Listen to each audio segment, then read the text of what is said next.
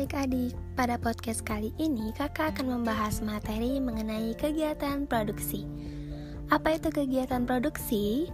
Kegiatan produksi merupakan kegiatan ekonomi yang dapat menghasilkan barang atau produk dan jasa.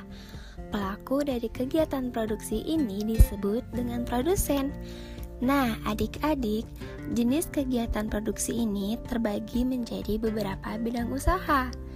Di antaranya, ada bidang usaha ekstraktif, kemudian bidang usaha agraris, lalu ada bidang usaha industri, bidang usaha perdagangan, dan bidang usaha jasa. Bidang usaha ekstraktif merupakan kegiatan produksi yang bergerak di bidang pengambilan atau pemanfaatan sumber daya alam secara langsung tanpa diolah terlebih dahulu. Contohnya adalah penambangan yang mengambil hasil tambang atau nelayan yang menangkap ikan di laut. Kemudian, bidang usaha agraris. Ini merupakan kegiatan produksi yang bergerak di bidang pengolahan atau pengelolaan tanah. Contohnya adalah petani yang mengolah tanah untuk dijadikan sawah atau kebun.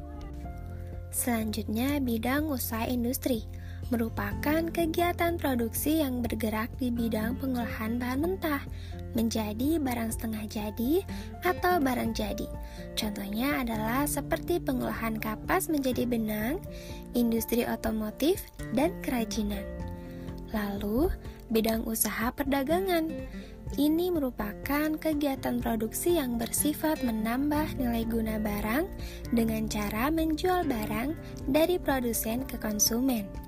Contohnya adalah toko kelontong, agen koran, atau supermarket.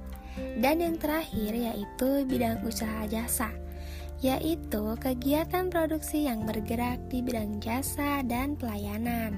Misalnya, ada bank, pos, agen perjalanan, restoran, rumah sakit, dan bengkel. Baik adik-adik, untuk materi kegiatan produksi cukup sampai di sini ya.